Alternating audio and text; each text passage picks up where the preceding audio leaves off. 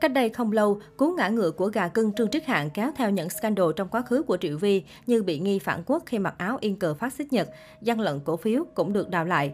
Ngay trong đêm, Triệu Vi gần như bốc hơi khỏi showbiz khi một loạt các tác phẩm có tên cô bị xóa sổ. Từng có nhiều tin đồn xoay quanh sự việc của Triệu Vi như bị phong sát ngầm, bị biết đường quay lại showbiz, thậm chí là bị truy nã. Nhưng tất cả những điều ấy dường như không trở thành sự thật khi nàng Tiểu Yến Tử đang lâm le quay trở lại giới giải trí. Sự trở mình của Triệu Vi khiến công chúng tò mò liệu cô quyền lực đến đâu. Để trả lời câu hỏi này có lẽ phải xét đến ba yếu tố, sự nghiệp, tài sản và các mối quan hệ. Sự nghiệp vững chắc của Triệu Vi để trở thành một trong tứ đại hoa đáng của Trung Quốc, Triệu Vi không dừng lại ở những tác phẩm nổi tiếng mà thậm chí còn vươn lên hàng quốc dân. Người người nhà nhà đều xem. Có thể kể đến Hoàng Châu Cách Cách, Tân Dòng Sông Ly Biệt, Kinh Hoa Yên Vân, Hoa Mộc Lan, Họa Bì. Khi sự nghiệp đã qua thời đỉnh cao, Triệu Vi cũng bỏ túi những bộ phim thành công như Mẹ hổ bố mèo, Lạc lối ở Hồng Kông, Tam nhân hành.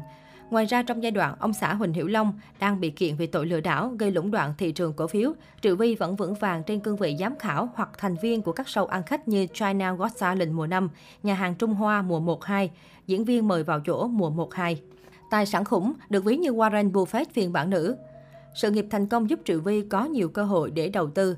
Sau thành công vang dội của Hoàng Châu Cách Cách, Triệu Vi đã đầu tư hơn 50 triệu nhân dân tệ, gần 178 tỷ đồng vào các cơ ngơi sang chảnh tại Bắc Kinh, Thượng Hải từ năm 2006. Tính đến tháng 1 năm 2017, tổng giá trị bất động sản mà cô sở hữu rơi vào khoảng 666 triệu nhân dân tệ, hơn 2.000 tỷ đồng. Sau khi kết hôn với Huỳnh Hữu Long, Triệu Vi mở rộng mối quan hệ làm ăn với các thương nhân có máu mặt như Sắc Ma, Vương Kiện Lâm. Năm 2017, nữ diễn viên công khai trang trại trồng nho và sản xuất rượu vang có tên Chateau Monlot ở Pháp.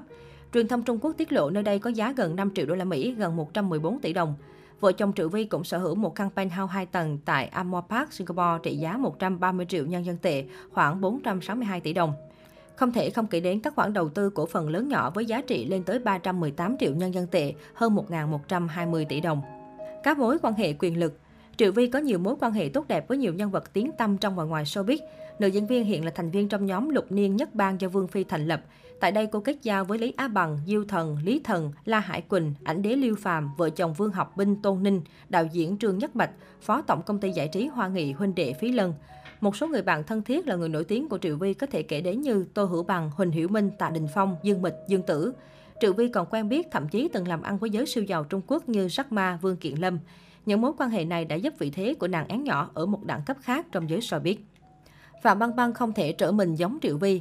Xét trên cả ba yếu tố sự nghiệp tài sản và các mối quan hệ trong giới, có thể khẳng định Phạm Băng Băng không thể bằng được Triệu Vi. Trong khi Triệu Vi nằm trong tứ đại hoa đáng thì nhiều năm qua, Phạm Băng Băng vẫn được coi là bình hoa di động. Người trong giới cho rằng Phạm Băng Băng luôn dùng nhan sắc để bù đắp lại những lỗ hổng diễn xuất. Tính đến nay, ngoài vai diễn nổi tiếng nhất trong Hoàng Châu Cách Cách, Phạm Băng Băng vẫn không có tác phẩm để đời nào được đánh giá cao về diễn xuất.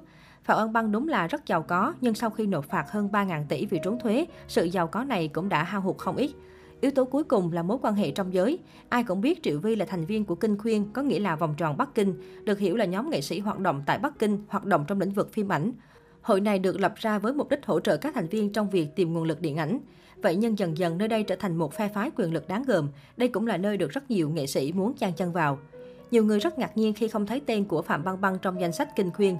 Nguyên nhân là bởi cô và Từ Tịnh Lôi, nhân vật then chốt của vòng tròn Bắc Kinh có xích mích với nhau từ nhiều năm qua. Không chỉ vậy, cô còn tự tách ra khỏi Hoa Nghị huynh đệ với ước mong xây dựng đế chế riêng. Trong 3 năm qua, Phạm Băng Băng đã kiên trì bền bỉ tìm đường quay lại làng giải trí nhưng không dễ dàng. Có thời gian nữ diễn viên kiếm tiền bằng cách livestream bán hàng và ra mắt dòng mỹ phẩm mới. Tuy nhiên, tới giữa năm 2020, Phạm Băng Băng bị xếp vào danh sách những nghệ sĩ dính bê bối đời tư và bị cấm livestream bán hàng. Kết quả cô phải đóng kênh bán hàng của mình.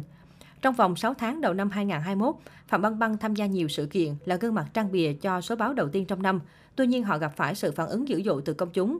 Phần lớn ý kiến cho rằng một nghệ sĩ tai tiếng như Phạm Băng Băng không xứng đáng xuất hiện trên số báo đặc biệt của năm.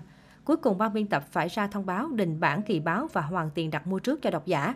Bên cạnh đó, việc Phạm Băng Băng bị đồng nghiệp xa lánh, hình ảnh cô ngồi lủi thủi một mình tại các sự kiện cũng được chia sẻ trên mạng xã hội, khiến fan tiếc nuối về một nữ hoàng thảm đỏ rực rỡ kiêu sa và luôn là tâm điểm của sự kiện trong quá khứ.